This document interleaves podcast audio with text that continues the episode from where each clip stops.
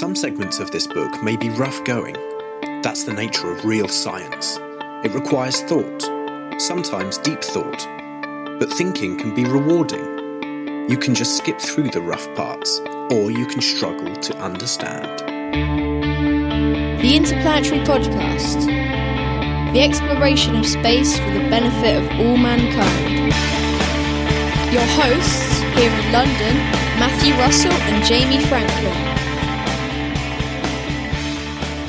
The awesome Kip Thorne there, Matthew. Cool. Uh, born June the 1st, 1940.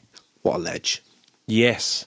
Happy birthday. In fact, happy 78th birthday to the Nobel Prize winning Kip Thorne and his detection of gravitational waves, amongst other things. Huge news. Well, there's actually some other birthdays on this day, and that's Alexander Valentinievich Zakharov, who was the Soviet and Russian chief scientist who was involved with, unfortunately, Mars failed missions. Russia and their Mars missions, always a bit of a disaster. But yes, he was involved in Mars 96 and the more recent Phobos Grunt mission that failed to bring back some samples from Mars's moon Phobos. And also Georgy Dobrovolsky who was uh, one of the unfortunate Soviet cosmonauts who perished in the Soyuz 11 spacecraft, and they are is one of three people uh, to have died in space in that terrible um, accident. Where they basically suffocated due to a valve being opened during re entry, which sucked all the air out the uh, Soyuz spacecraft. Jamie, we've got a massive interview with David Baker today. It's a really long one, but it's really, really interesting. So I'm going to do very minimal uh, editing down of it. So I suggest that we just get straight on with the space news. The Interplanetary Podcast is alive! Unfortunately, we're going to start with a couple of sad stories. Um, we've got Don Peterson, who was the first person to do a spacewalk from the space shuttle. Uh, unfortunately, he died this week at the age of 84.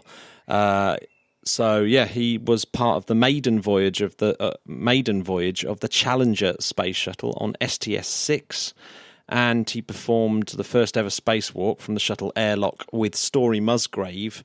Uh, they had very, very little preparation for the spacewalk, but luckily everything went very, very smoothly, uh, especially thanks to Story Musgrave, who knew everything there was to know about the spacesuits, having helped develop them. Uh, and actually, Don Peterson went way back to the Apollo era and uh, was part of the support for the Apollo 16 way back in April 1972 and had just made the cut as an astronaut at that point. Matthew, another bit of sad news, along with Don Peterson, is um, is the great Alan Bean, the fourth man on the moon, who has died aged 86 after suddenly falling ill while travelling in Indiana a few weeks ago. So there we go. Lost. We've lost eight of the 12 men who left their boot prints in the lunar dust, with only Buzz Aldrin, Dave Scott, Charlie Duke, and Harrison Jack Schmitt remaining. Very sad. Yeah, um, but let's have a little look at his life. Incredible stuff. First astronaut from his class to draw a command assignment. Yeah, I, he went on to command America's Skylab mission, which I really want to talk more about. There's quite a few anniversaries of that that have just passed, but yeah, that'd be really cool to talk about soon. He was the reserve for Apollo Soyuz Test Project, ASTP, um, and the deputy chief of the astronaut office. Yeah, and then he went on to retire and spend the rest of his time painting, and I really love his paintings. Life is a dance, he said. You learn as you go. Absolutely beautiful. Rest in peace. Yes, David's going to be talking a little bit about Alan Bean because he actually knew him, it's really great to hear from David about that. So, some really great news. Uh, NASA's Curiosity rover is drilling again. So, uh, JPL uh, scientists have managed to, and engineers have managed to get it drilling. It's a, it's a lot more like the method that you use at home to put up your pictures. It's uh, NASA, uh, the Curiosity rover's using its arm to push the drill into the Martian regolith and rocks.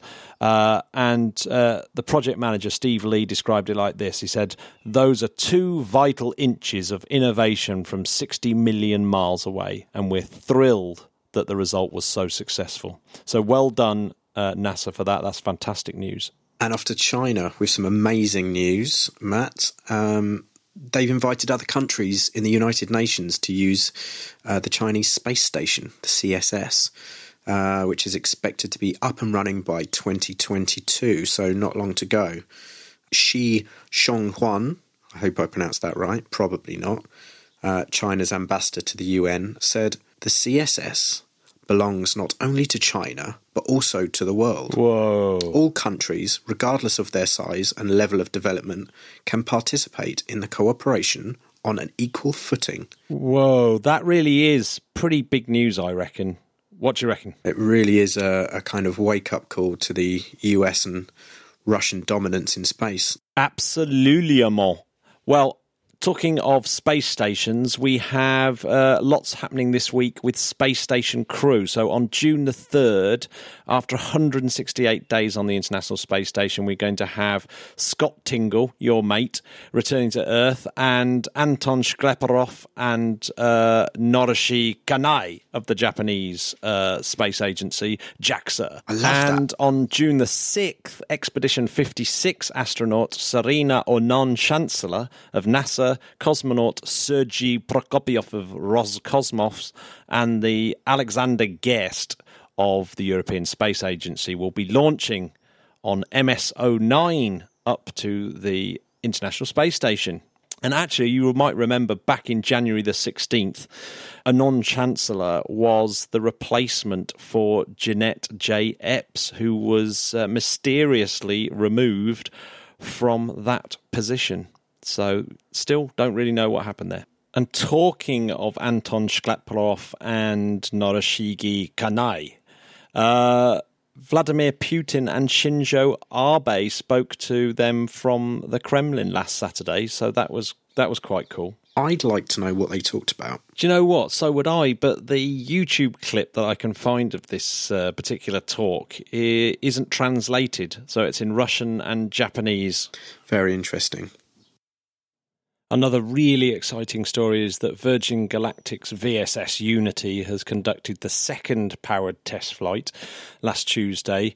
Uh, so that's another step forward to their goal of uh, having um, commercial space flights. Um, and it's the second after the, the delays from their disastrous test flight that resulted in the loss of the VSS, the original VSS Enterprise in 2014.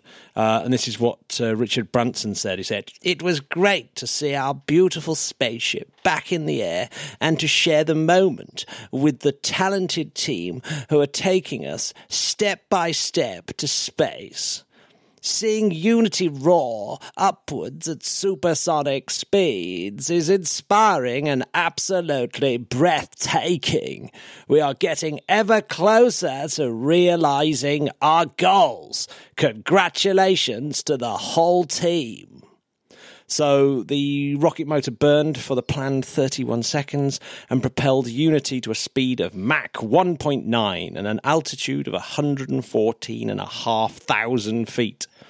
So Unity's unique re-entry feathering system was deployed and it came home for a lovely smooth landing on the runway. That is incredible. And talking of space entrepreneurs that want to do commercial flights into space, uh, Jeff Bezos has been saving the expanse. Tell us more, Jamie.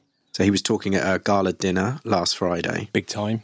and uh, and he said, "I just got word that the Expanse was saved." Woo. So that's good news. Anyone who doesn't know what the Expanse is, let me read you the blurb. Hundreds of years in the future, humans have colonized the solar system. The UN controls Earth. Earth, Mars, and the Belt are now at the brink of war. Do you know what, Jamie? I've been watching The Expanse recently. I've just been trying to catch up. I'm still on the first season, but do you know what? It's actually it's actually pretty good. I, I'm sure it's wildly inaccurate. Uh, it doesn't seem as though they've got the gravity thing quite right, and I'm sure everyone would be crazy ill if they really did live in the asteroid belt.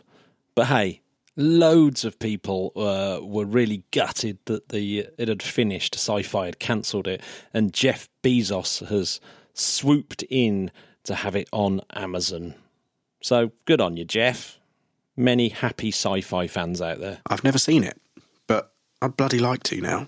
Anyway, enough of this sci-fi. There's just one UK bit of space news, uh, and that's the Remove Debris um, satellite that was launched on the SpaceX Dragon uh, last April as part of CRS 14 is about to be deployed from the International Space Station.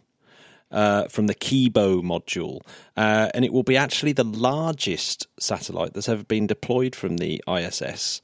Uh, so yeah, remove debris is going to be testing lots and lots of different things. We've talked about it on the show before. Huge news. And one final bit of Indian space news, and that is former ISRO chairman A.S. Kiran Kumar has been honoured by the president with a Santokaba Award.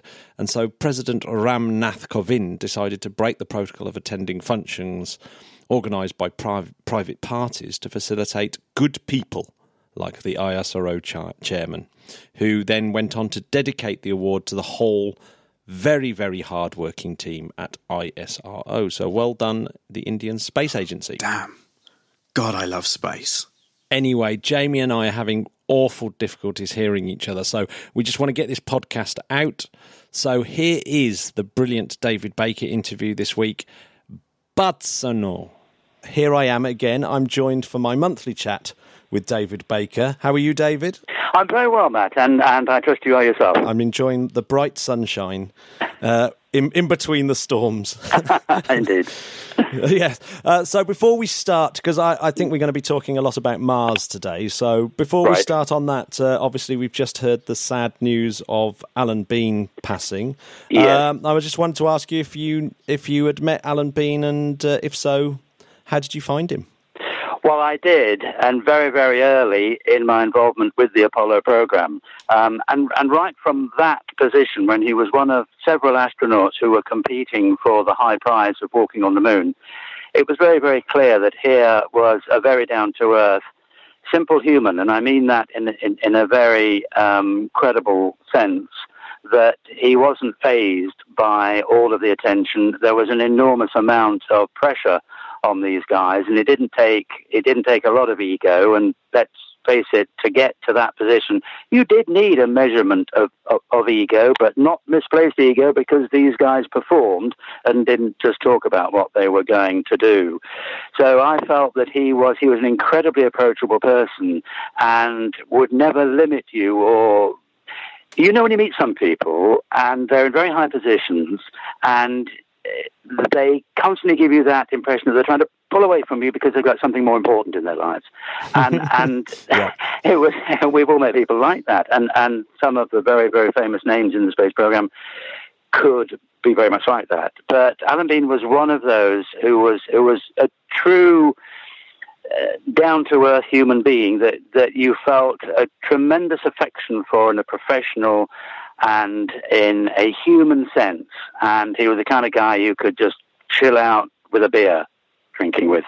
And uh, I, I, didn't get, I have to say, to that level of personal association, but I met him quite a lot, and he he was good for a sounding board regarding the sort of stuff that I was doing with regard to developing the J series missions and looking at mission options and and being very young at that time and and really being very in awe of a lot of these people.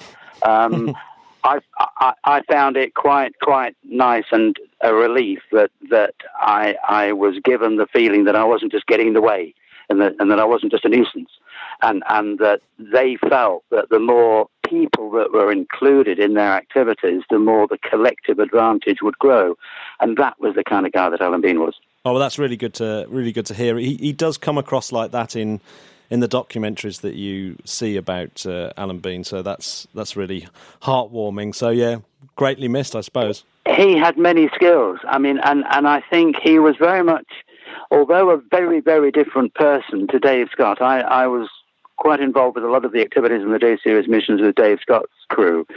And in a way, they were making that transition from being formal professional test pilots across into being what Dave Scott always said. He said, We're not pilots, we're not astronauts, we're explorers. And Dave used to love to keep hitting that home. And I think Alan Bean was of that cultural um, in between ground between the kind of highly specialized, focused, very PR tuned shuttle guys, the guys in the Apollo program that came in right at the tail end of the Gemini program, flight wise, I mean, not entering the program then, but flight wise, mm-hmm. there was that realization that, hey, you know, we don't have to excuse our position as pilots in these automated tin cans that many professional pilots who weren't astronomers used to joke with them as being, and, and right the way back in the days of the right stuff. And hmm. there's another loss we've had the author of the right stuff, um, yeah, that's right. who, who died recently. Um, I, I, think what you get portrayed there is is the real gung ho jet jockey test pilot of the Mercury and initial phase of the Gemini program. And then during the latter phase of Gemini and Apollo, when we were planning really serious, extensive science on the moon, they began to realize that the disrespect, and this surprises a huge number of people, the Mercury astronauts were given absolutely every bit of stick they could by their test pilot compatriots who thought that just consigning yourself to a tin can and being thrown around in an almost uncontrollable way where you had very little authority over the vehicle itself was about the worst possible position of betrayal a pilot could ever put himself in. well, oh, now no. to the outside, uh, to the outside world, astronauts were, were, were Marvel comic heroes come to life that you could talk to. Um, but that's not how many of the test pilots of the 1950s and early 60s saw it, who were basically on fixed and rotary wing aircraft. And we were losing those guys.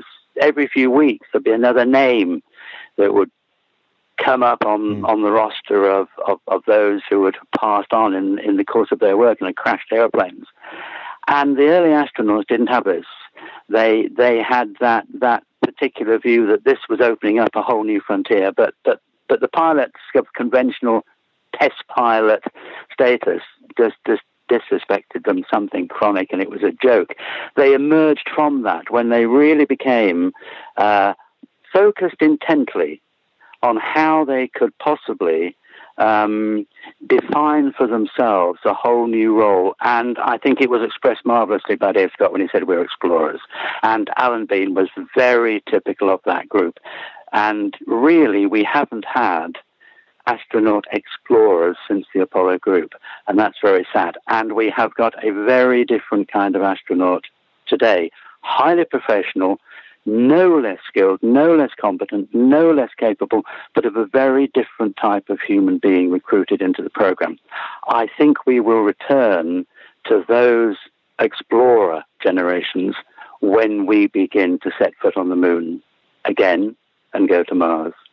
And Mars, mm. of course, is very much in our focus. So uh, yes, so, so, one of the very interesting stories that's uh, that's cropped up in the last couple of weeks, I think, with Mars, is the uh, little helicopter that's going to be on the belly of of the 2020 rover. Uh, now, and I know that you know quite a lot about this. So yes, can you tell well, us a little bit about this particular mission? Okay, well, there's somebody that I would like to run a flag up for who has been grinding away at this for nearly 10 years. And it's a lady called MiMi Aung. Now, she is me, me, that's M I capital M again, I, and Aung, A-U-N-G.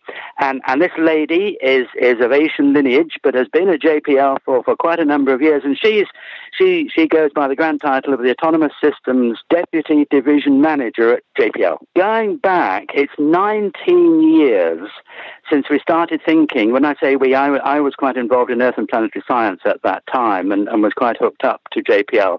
And there was a huge surge on trying to think about how you could liberate a set of sensors, including high resolution cameras, from either a lander or a slow rolling rover.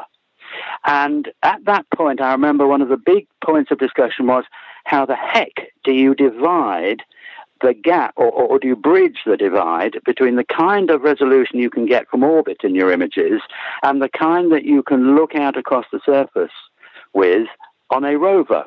Hmm. And there's a resolution gap between mapping. So you can only really program an autonomous rover to inch its way forward laboriously very, very slowly.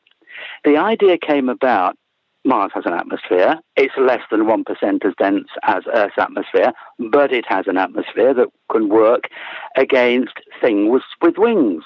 And whether, the, and the big debate was, okay, do we start talking about aeroplanes, as in fixed wing aircraft, flying across the surface and then landing and uploading to the rover a full reconnaissance panorama so that it can really get a move on, see the hazards, have those programmed in its computer, and go for tens of meters a day because it has already had pre mapped the journey that it will take that normally it has to inch its way forward, send it all back to Earth, JPL has to work out the maneuvers to upload for the commands.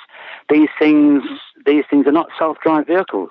They are programmed. They might be called autonomous, but they are pre-programmed. Even the most advanced rover on Mars is pre-programmed to go along a route that is observed, mapped into three dimensions, and for whom all the control moves are placed in the computer on an upload, and off it goes. And they only move a couple of meters at each time. And, and this is, and then this was always known. It was, there's never going to be a gap between hmm. this because there, there's an order of magnitude between the resolution of even the highest resolution spy satellite camera level of technology from an orbiter around Mars to what the navigational cameras can see, even on an advanced spacecraft like Curiosity, the big MSL SUV size rover that we've got roving around, or we say roving around, it just inches its way forward yep. or meters its way forward very, very, very discreetly. And so the big debate back at the end of the turn of the century, and it was 1999 when this work really began um, with a minimal amount of funding at JPL to determine whether it should be a fixed wing aircraft or a rotary wing aircraft to go ahead and to do a full scale reconnaissance so that you can set in the logic drives of the computer that controls the traction and the direction and the, the angle of steering, etc., on the wheels, you can plan much, much, much further beyond the visual capability of the rover itself. And this really didn't go very far because the technology of the automated systems meant that it had to be a very significant weight applied. And so, round about the time that Matt Golombek was working on the first rover to go down on the surface, he knew that this would be the next big step, and that we would we would probably continue to evolve rovers bigger and bigger and bigger. But a, a campaign group began at JPL that drove people not to become fixated just on rover, rover, rover. Hmm. Rovers are fine, but they don't know where they're going. And that's the problem that we have. So we needed to fill that gap. Now, in 2015, finally, it was recognized with the final development steps in the Mars Science Laboratory and the big Curiosity rover, the type of which is the template for the rover going down in two years' time at Mars 2020. Mm-hmm. Why not put an experiment size helicopter onto the side of Mars 2020 so that it can be deployed to the surface and then do its own thing. Never come back to the rover, but simply go on and on and on. It can go up the side of cliff edges. It can go down across the scree deposits and the talus, which are slumped down. It, it can soar right up, hundreds of meters up a sheer cliff face to see what's on the top of it. Hmm. And some of the limitations of the rovers, because although, you know, we're all very good at singing the virtues, now wonderful all these vehicles are, but in fact, they're very, very limited. Opportunity, it was not unusual for a hundred sols, a hundred Mars days, to be spent simply programming to go walkabouts to find the best place to spear in on to do science. Mm. And at Victoria Crater, listeners may remember, perhaps they don't know, but 340 Mars days were spent wandering around Victoria Crater doing a mapping survey that a helicopter could have done in two days. Mm. You know, we, we have not yet logged up an amount of traverse across the surface of Mars accumulated from all the rovers we have had moving, which could go from Brighton to London. they have just been inching and inching and inching, and this has been the problem. And and suddenly, it, it the, there was a big burst on this during long before the the the mid 1990s when individuals began talking about this. They looked back at Apollo and what had happened just by the lunar roving vehicle and by using a television camera that could look far out across the surface. The high resolution imagery from principally Lunar Orbiter at that time, that gap between what you saw in Lunar Orbiter images and what could be seen in the advanced mapping camera systems from the Apollo service module on those J series missions still didn't provide enough resolution that you could get with the TV cameras in order to be able to help with localized driving between obstacles on the surface so that you can define the difference between a rock which is embedded and is going to become immovable to one which you could kick over with your shoe. And that's the difference with regard to the kind of obstacles you need to navigate around.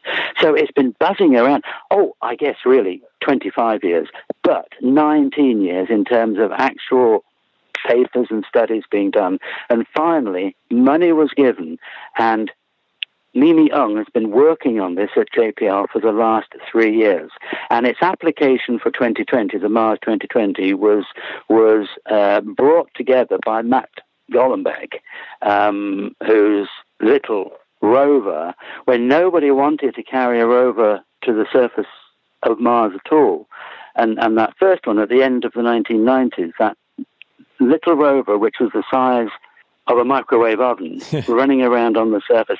And what, what are you doing this for? Why? We've got more important things to do than this little thing running around. It's, it's taking all of all of, of, of, the development funding and all of the weight away from proper, sensible scientific experiment. And suddenly, when you unleashed the science that that rover autonomously could return to Earth, bingo, everybody wanted rovers on the surface of Mars. The breakthrough that that brought is as is or the breakthrough that this helicopter will bring is as great as the burst through the opposition that there was to putting expensive rovers down on landers. Because everybody thought landers, landers, landers. Viking was the template. What do I want to go running around on the surface for? The reason you want to go running around is that you're migrating across geologic units. And you can therefore do the one thing that from geology to biophysics to paleontology is the one driving simple word that you must apply all of your research to, and that is context. Into what context are you putting your observations and your findings? So you need to characterize the nature of the geomorphology of the whole site that you're exploring beyond what you can actually physically reach. You can't do that with a lander because it's it's immovable. And a rover is so limited because you just cannot set it, wind it up and set it going. Mm. It has got to have a route which is eloquently mapped. So this is what this helicopter provides. And its technology is stunning. It seemed to be an announcement that came out of nowhere for, for me. And obviously I'm sure people in, in the in the know knew this was coming. So why did this suddenly become a thing of yes, we, it, this is going to be part of Mars 2020? Three things happened. You needed to demolish the cynics who refused to allow several kilogram of mass to go onto a vehicle where, where every half kilogram is fought over like a civil war within the community of the science fraternity that's working on, on the various instruments you had to demolish that prejudice. You could only demolish that if you showed that you could produce a helicopter that could endure for the life of the rover several years on Mars for less than a kilogram. The entire thing is less than a kilogram. And it uses, it, it operates out of a box which is only 14 centimeters on a square each side. So it's 14 by 14 by 14 centimeters, this box shape Within that weight of 965 grams, it is topped off by a contra rotating rotor. Now, there are two types of helicopter design either the conventional rotor at the top on a rotor hub, which is providing lift, and as an anti torque device, there is the tail rotor operating in the vertical plane. Mm-hmm. Now, the two can operate together to cancel out. You slow the rotor so that it begins, the helicopter begins to turn around its main lift rotor, and then you speed it up to stop it. So your pointing comes from the velocity of the tail rotor mm. and the pitch and the angle of the wings that are rotating to create the speed of the air. That's how a helicopter works. You, you get the speed of a fast moving airplane while the thing is standing still. Because instead of moving the whole airplane fast to get yeah. lift over the wing, you just move the rotors fast to get lift on the wing, and then you lift it up and off you go. And so the two concepts of the helicopter from about 1999 to I think it was about probably 2013, 2014. And this battle has been raging long and long and hard with, with little handfuls of people trying to steer it uphill toward senior management to get them to approve it. And as this as as as the first opposition, this this tendency not to believe in it from those who just wanted to put conventional instruments on, on a conventional rover, you got the weight down to less than a kilogram. And nobody could argue with that. And then you didn't disable the or compromise the ability of the rover by by having to increase the technology or the mass that was on the rover to move it around. It all translates that the heavier the rover, the less you can do with it in terms of its mobility through the amount of power that you have produced on board. And of course, this is this these large rovers are powered by nuclear hmm. thermonuclear reactors, RTGs. And so when, when you demolish the naysayers by saying, look, it's one kilo, it's less than one kilogram, and then it's off the vehicle and gone in terms of mass impact. And then they said, well, how about the data streams? No problem. It can simply dump over and can relay during the quiet periods when the science information is not modulated from the carrier wave, so that it's basic engineering data that comes strapped to the side lobe of the carrier wave, so it's no impact on the telemetry and it was getting better and better and better and looking more and more and more effective. And then the frustration with operating Curiosity on Mars, this, this stonking great high performance, it's literally like driving a rover Evoque up the M6 at five miles an hour. Mm. And being very, very happy with that and just doing about 50 feet a day you know, it was that frustration that kept, they said, here we've got this stonking technology with this Curiosity rover. We're, we're learning through technical challenges, through poor design on the wheels, or new wheels from Mars 2020 because they were wearing out badly on Curiosity. And through a lot of other learning curves with the drill, and, and there are problems with the drill, and that has yep. now been solved. But all the while, it seems that here you've got this super technologically advanced landing system, entry, descent, and landing, lowering it down on a sky crane, and you're just inching around doing less than a baby would crawl in a day. And suddenly they realized, okay. And it was sold on the basis, the third element was you will get much more science. You'll spend less time drifting around taking tourist pictures to decide how you come back upon that scene and do serious science.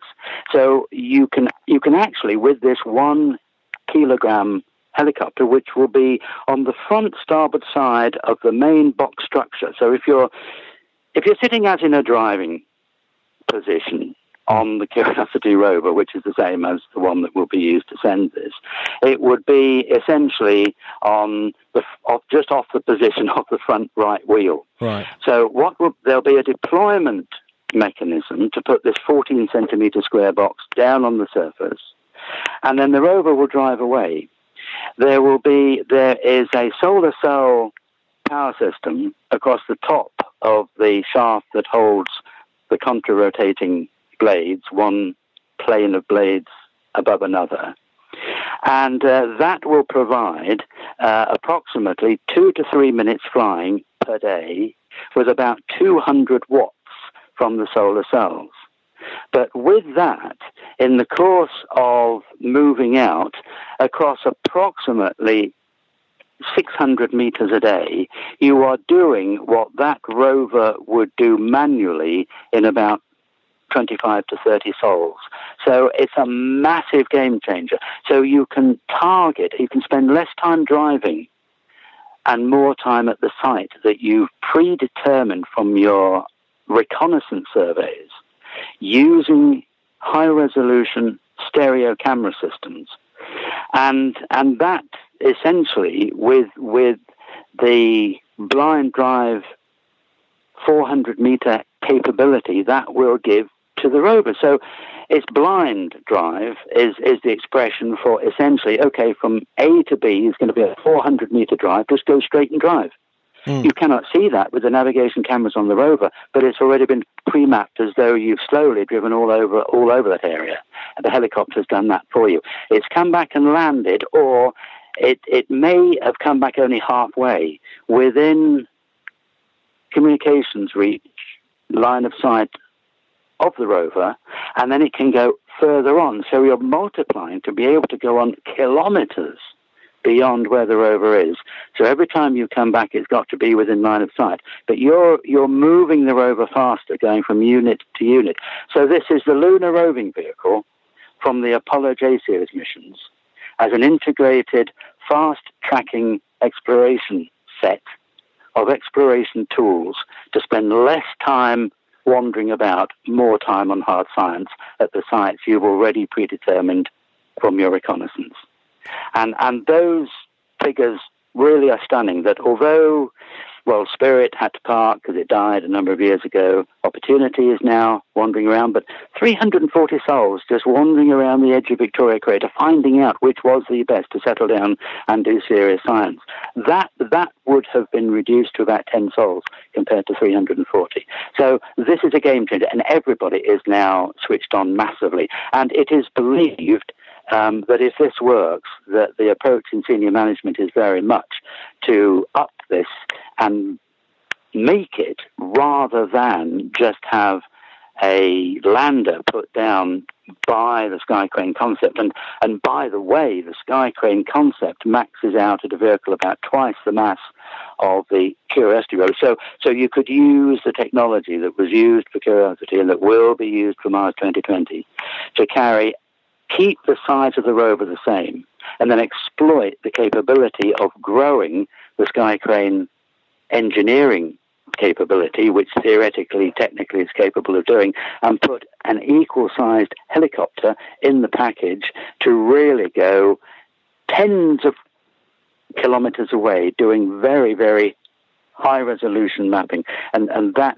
that really is the secret. So, so that you've got a new generation that we all thought that the several steps that would go in, in the exploration of a planet was was a flyby to get the the spatial awareness. What's what what is the is the three dimensional space of the body like, and then to go into orbit to do the temporal changes over time of these features, then to get down on the surface for the lander to sit there for an amount of time, looking at the environment and the surface, and then to go off on a rover. And just felt that was it. And the next step is human blueprints. No, the next step is to conduct in this interregnum between the advanced exploration tools we've got now and when we can send humans, which is a considerable way off still, unless we devote the kind of resources that are, are phenomenally out of reach in anybody's logical expectation.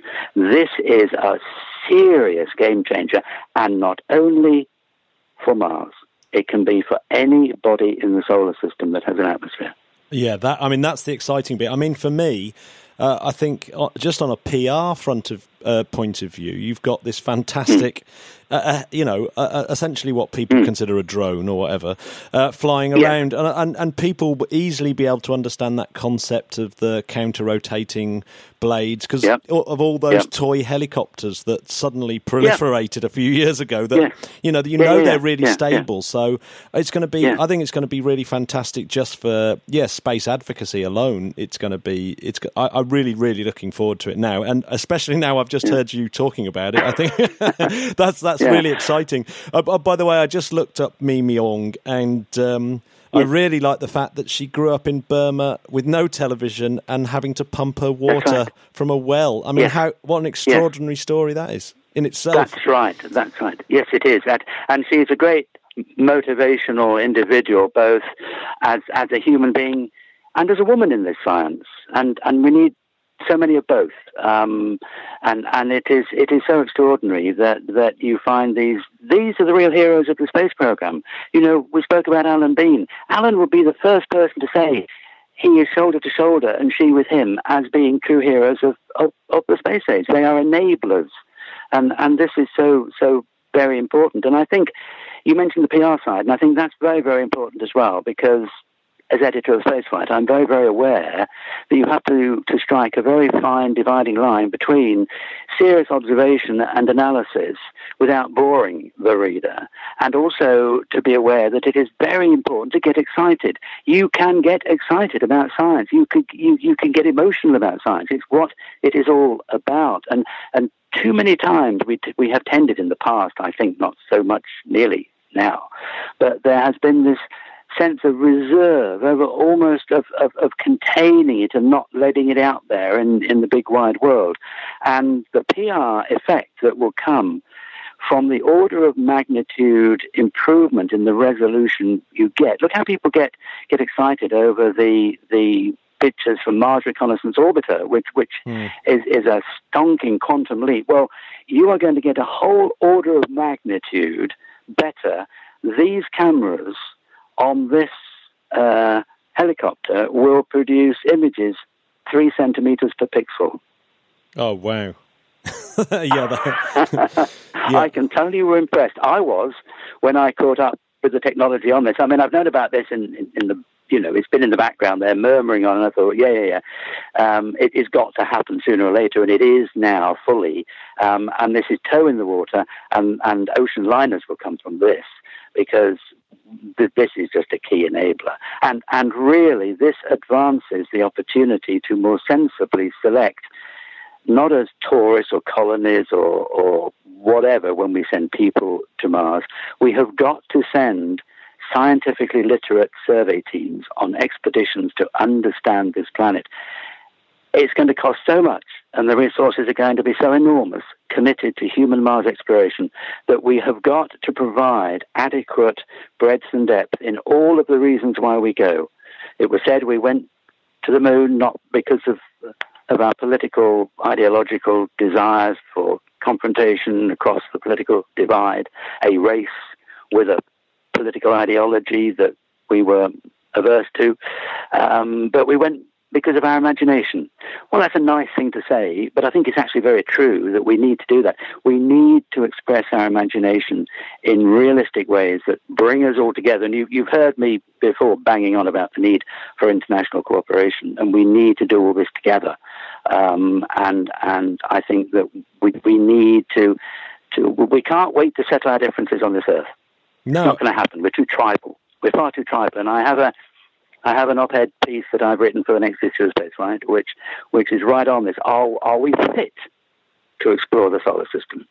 Given what we're doing to each other on the surface of this Earth, are we fit? Is this right that we should do this? Well, it's a provocative, thrown out thought, and I want people to gather their thoughts. Write to me in spaceflight with your thoughts on this, because I want us to be. I don't want this to be a oh well let's not bother then because we'll never stop wars and we'll never stop tribalism and we'll never stop hating each other. But surely we can address these things in parallel rather than waiting to solve all the Earth's problems and then go out there.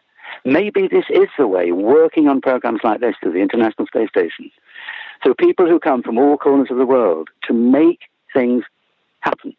Yeah, And that is, is the key enabling factor that will allow us to really mobilize planetary resources to put humans on the surface of the red planet. Yeah, no, I, I, that really reminds me of, and I can't remember who were the um, who the boss of NASA was at the time, but he wrote a fantastic letter to a nun, I think it was, who was basically saying, "Why do we spending all this money on going to the moon when there's people starving?" And he wrote just Yeah. The, the, the, the most iron cast case there could ever be. It just like you know you no mm. longer have to really follow that up with anything else. It was it was a fantastic yeah, yeah. fantastic piece, and and it's really yeah. it is really interesting to see even with all the troubles that's going on between Europe and Russia and ev- everything else that mm. that's still in, mm. in in space. It's you know partnerships are, are, still there, and we're working very closely with all the people that we're yeah. apparently at odds with in other walks of mm. life. So that's really encouraging, I think. And I mm. think I think mm. I think mm. really seeing ourselves as stuck on the pale blue dot is a is a fantastically uh, emotive way of. Uh, of, of, of, pushing the human race forward, I think. Indeed, and I think it brings us full circle as well, considering Alan Bean, and and there are not a few of these astronauts who who have um, who have shown their artistic representation, well, their art as representing their feelings about space and the and the remarkable drama that as astronauts they they have uh, have experienced. And Alan Bean was was one of those who was who was very sympathetic to the emotional and the connected and the artistic reflective side of all of this. And I think it does encapsulate all of the human condition. Um, we, we carry with us the baggage of of having been such such a new life form on the planet that, that we're getting we're still immersed in our nursery stage where we're throwing toys at our pram all the time. Um, I live in hope that we will mature as a living entity to be able to rise above this and to evolve out of it. But but we are so new on the planet. We are so when when you look at the evolutionary stages that that other even other hominids have, have had to go through and primates. Um, we we've hardly begun, and and yet I do believe in in the enabling capabilities of these aspirational programs and projects at a very day to day scale can help to batter down those differences that we seem all too fond of raising uh, between each other. But there's such good news, isn't there, out there? And when you look back a few decades, and I guess, you know, when I when I came in on this program, right in the teeth of the, I mean, the space program, in the teeth of this ideological confrontation, we were all so aligned, east and west.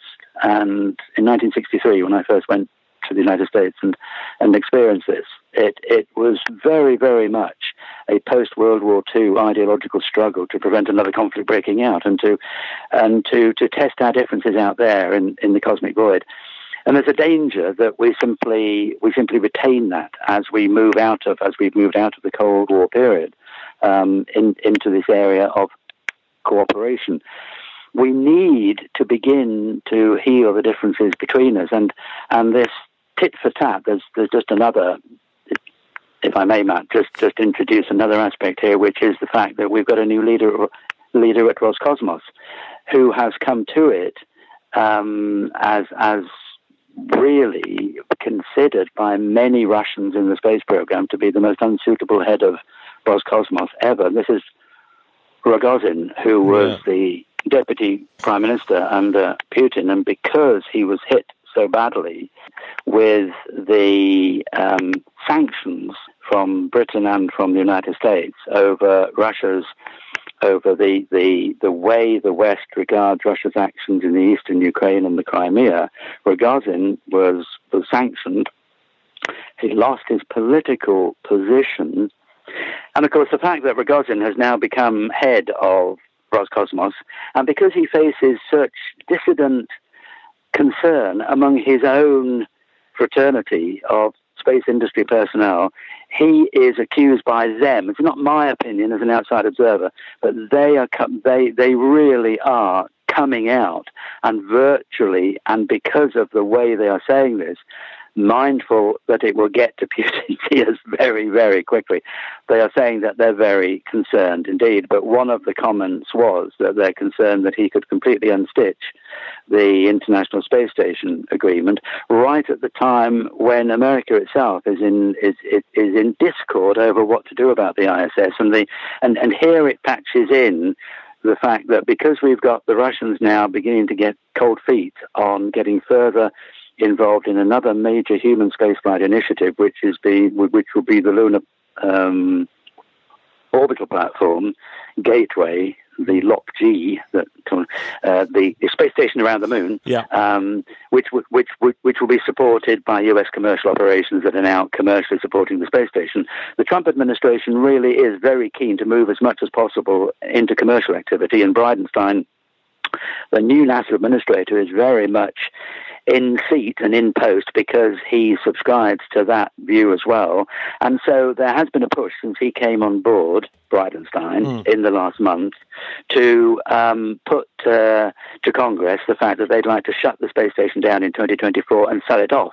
And Congress is really opposing this. They really, really are, and are saying that essentially, and although this has not come before hearings as a matter of, a, of an act of Congress.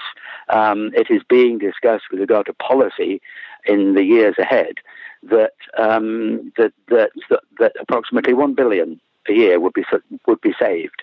Uh, the Trump administration thinks it's three billion because that's the current cost of running the, the space station, but the infrastructure cost would be there to run any sort of human spaceflight program reduces the the the amount saved to no more, I say no more than one billion, um, which is five percent of the total amount of money that NASA gets each year, and that's not going to pay for anything. Mm. Um, in fact, it, and, and the way it's been expressed, it could lose the nation more than it saves by not continuing. But they're really locked in a problem because NASA cannot afford to run both the space station and the Deep Space Gateway. They just cannot afford to go forward. And already there are problems looming with, with the Space Launch System. There have been some technical problems in the last couple of months with regard to contractors.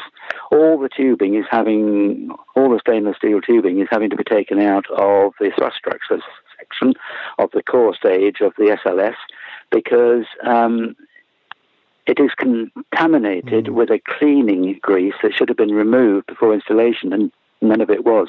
It was found in one pipe, and then every single other pipe that they've looked into has been found. So it all has to be stripped out, replaced, and that could put nine months on the delay of the first flight, which is now not going to happen before 2020, which puts the second flight with a crew three years beyond that. Just just move on a slide rule or a slide bar three years on from the first flight of SLS before humans can fly because of the modifications to the launch pad that are required for the more powerful upper stage. Wow. So all of this complexity means that there's more and more money going into developing systems that are not productively returning mission value. Or we're still sitting around developing these things and it's eating up vast amounts of money. So NASA is really looking at, at, at what is largely a flatline budget. Um, and, and it's still around 0.45 to 0.49 percent, um, one two hundredths of the amount of money that that the U.S. government spends each year. This is a phenomenally small amount, and that is an in, eternal problem for NASA, the fact that, that it just cannot seem to get more money out of Congress. Everybody says, oh, doing a wonderful job, very wonderful, yeah, yeah, yeah, we support it, bipartisan support, wonderful. And another an, another aspect which will kick in very much in, in toward the end of this year is the fact that we've got the midterm elections, and it is very likely that the House of Representatives will go strongly Democrat.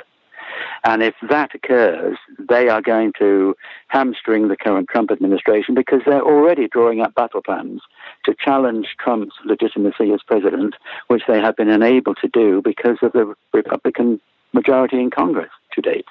So there are a lot of things coming up which does not exactly give confidence that it's game over with regard to all the preparatory steps. You've got Rogozin getting very cool on any future cooperation with the West.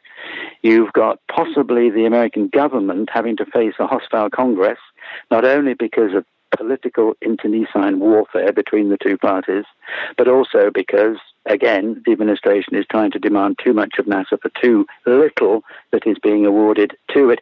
Even though Congress has given NASA more than the Trump administration asked for, this is this is this is bizarre territory, with a big notice called bizarre on it.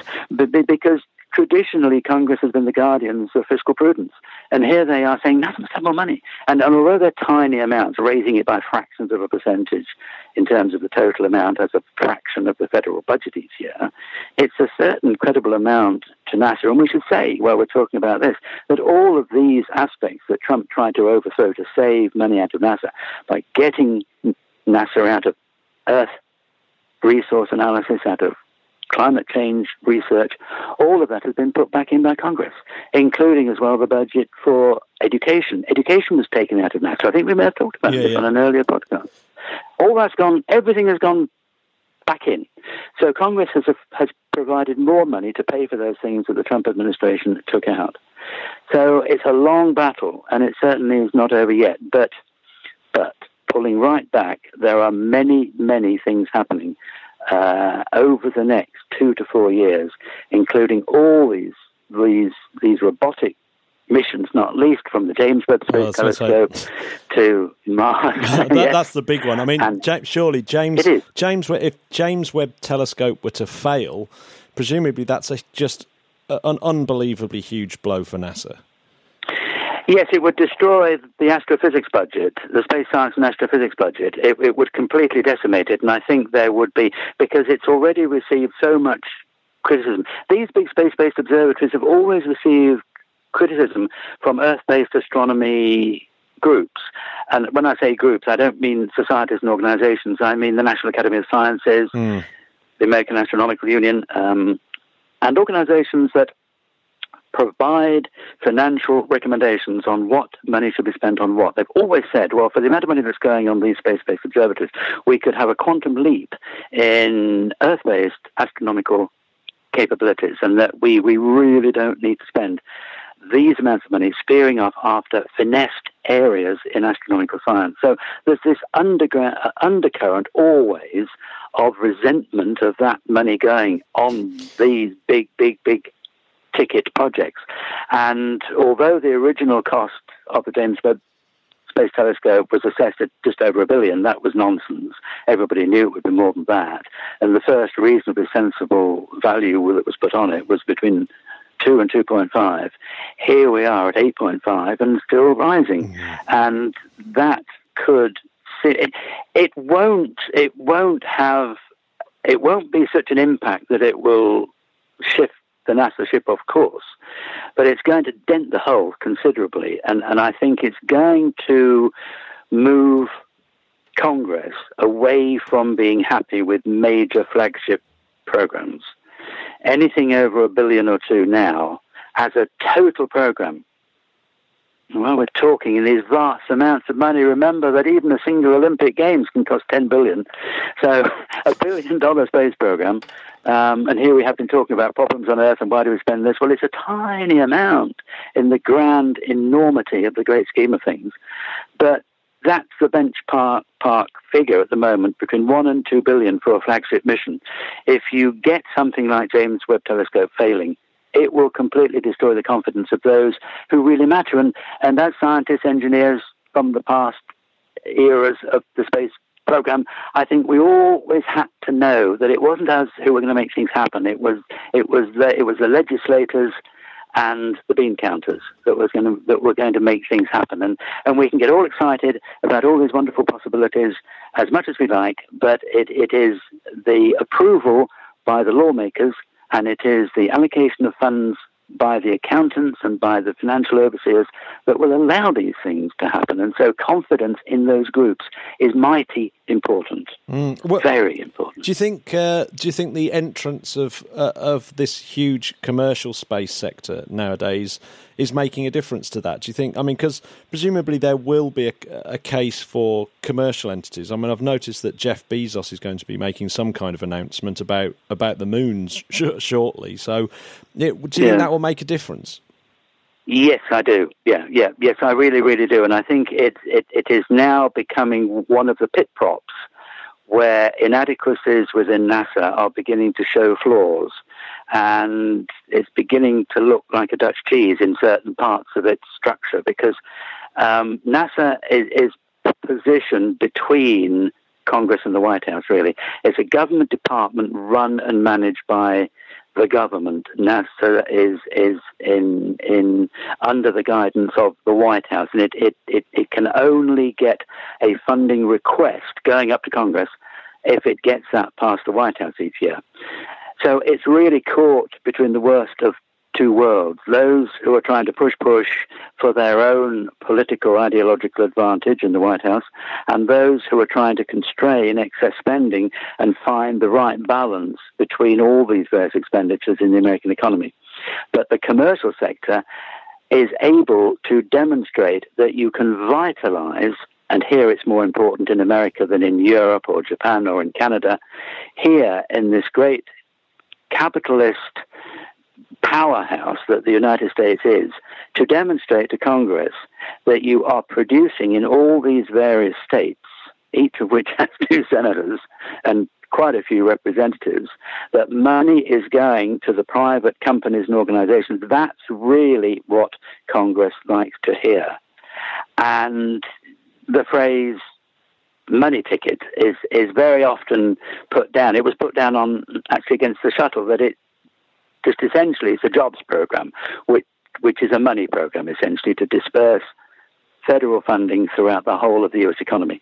Now, because of what NASA is doing through the space station, it has provided the the the stimulus for the commercial providers to logistically supply the space station, and they will be required to logistically supply the deep space programs that NASA and the International Space Station partners are hoping to put together around the moon. But I think it can accelerate beyond that because already you've got stimulation money coming out of NASA for these contenders, the three main contenders to put small instrumented packages, and among the three of them, the smallest instrumented package is 30 kilograms.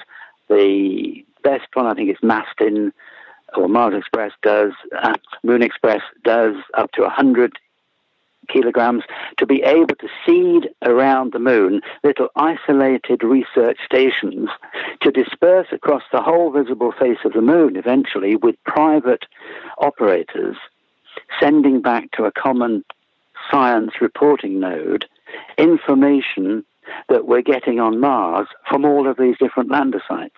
And this precursor step toward the human uh, occupation of moon bases is going to be so important because I see the moon very much as I see Mars, as an Antarctica style research station. I personally don't buy into Mars tourism and Mars colonies will all go and live there and, and you know, use appropriate sunglasses and get our chairs out. I, I really think that the amount that we don't need that from the commercial sector. It's flattery. It's not going to happen, folks. The real incentive is going to be when, when it can be demonstrated that there's a real need to go. And we need to do so much with our robotic instruments, and the moon is going to do that. So I think, I think stimulated by seed money that NASA and the American government have given to people like SpaceX, and, and a third to a half of the money developing Falcon 9, Dragon, all has come from the American government. Now they're free running, profit earning centers. So they can afford to, to kick into high gear, move to the outer lane, and overtake the dinosaurs. And I freely admit, NASA, European Space Agency, Roscosmos, the dinosaurs, because they're run by enormous bureaucratic conglomerates.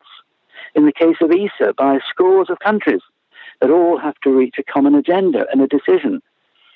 Whereas these privatized companies, I think, are the seeding capacity for really giving governments the come on. So, in fact, they're going to be the horses pulling the big stagecoach, which are the big bureaucratic organizations, rather than the driving propeller pushing the big space agencies forward. I think the space agencies are going to have to respond to the commercial sector and not the other way around. And that, I think, is going to shock a lot of those working in government. Yeah, Absolutely. Uh, well, I don't. I, do you know what? I, even though I would love to talk about InSight, I don't. I don't think we're going to have time to do it. I think if we, are going to, no. we're definitely going to stretch this out. I, I, um, the one thing I did think when you were talking about um, about the PR aspect of these Mars missions is I, I, I think yeah. that I think InSight has failed spectacularly to kind of produce any kind of inspirational PR yeah, yeah. whatsoever. I think. And and yet it is a very very important mission because it's adding breadth and depth. And and although we've had seismometers on Mars before, um, none have actually been placed right on the surface. Of course, there were seismometers on the two Viking landers. Um, and we got very, very good results through the landing legs um, up into the seismometers on, on the main body of the lander. But of course, InSight is doing that. That's a quantum leap by putting a much more high resolution seismometer down on the surface and drilling down to get the thermal flow and the flux rate through the mantle into the crust of Mars to be able to see the heat flow rate. And that was one of the big surprises of Apollo that the moon was losing twice the amount of heat we thought it was.